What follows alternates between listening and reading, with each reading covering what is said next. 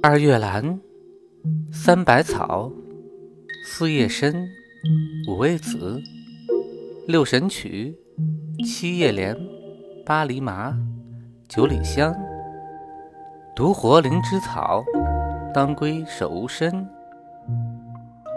听百草故事，懂中药知识。紫苏的故事。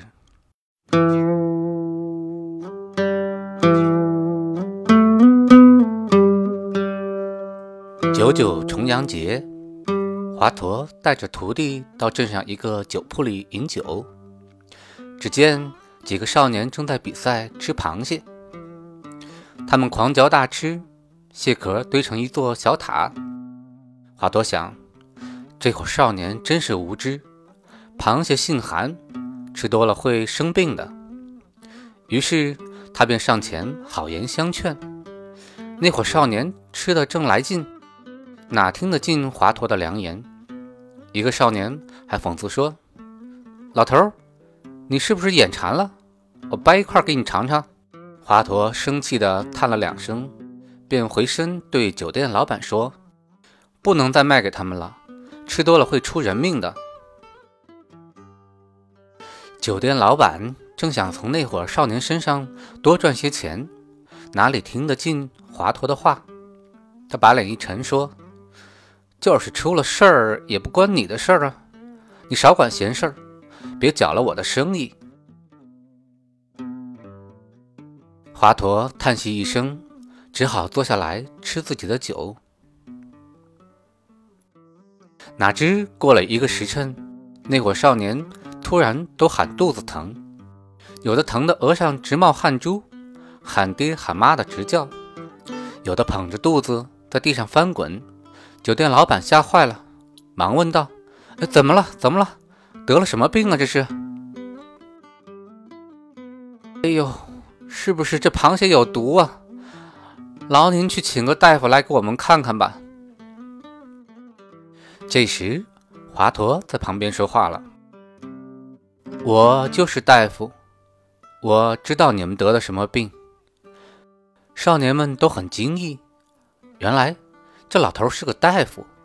想到刚才自己的失礼，很不好意思开口求救，但是除了这条道无路可走，只好放下架子，向老人央求：“大夫，刚才是我们的不是，冒犯了先生，请您大人不计小人过。”发发善心，救救我们吧！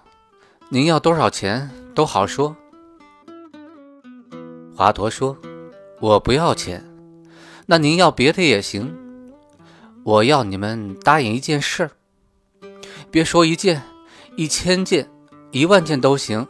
您快说是什么事儿吧。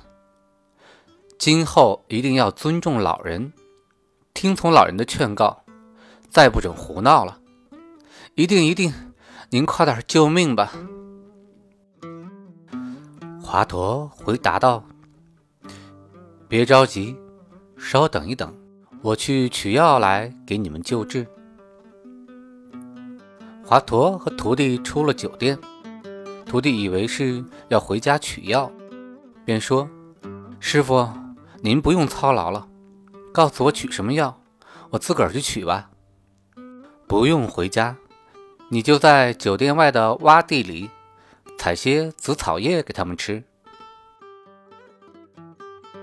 华佗和徒弟很快从洼地里采回一包紫草叶，请酒店老板熬了几碗汤，叫少年们服用。不一会儿，少年们肚子不疼了。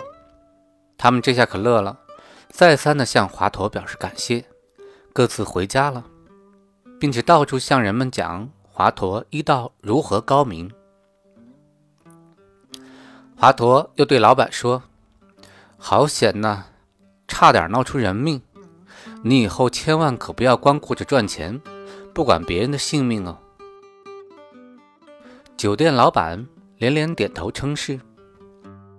出了酒店，徒弟心里疑惑，问道：“老师。”您可从来没有用紫草治过病，您是怎么知道紫草能治吃螃蟹中毒的病？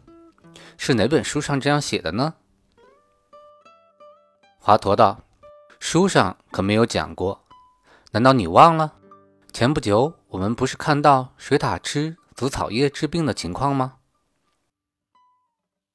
原来那年夏天，华佗带着徒弟在一条河边采药，忽然听到河湾里哗啦啦的水响，掀起一层层的波浪。一看，原来是一只水獭逮住了一条大鱼。水獭把大鱼叼到岸边，嚼吃了好一阵，把大鱼连鳞带骨通通的吞进了肚子里，肚皮撑得就像鼓一样。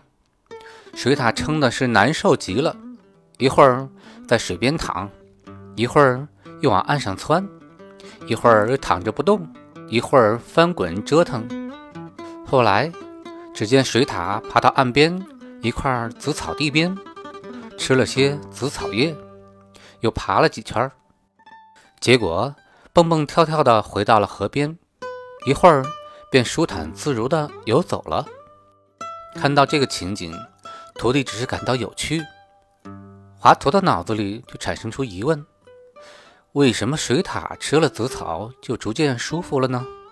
华佗对徒弟说：“鱼属于凉性，紫草属于温性。”今天这些少年吃的螃蟹也是良性，我就用紫草来解毒，这是向水獭学的。徒弟听了老师的述说，心里顿时开了窍，更加佩服老师的高明，也知道了增长才干和学问的诀窍。此后，华佗把紫草的茎叶制成丸散，给人治病中，又发现这种药。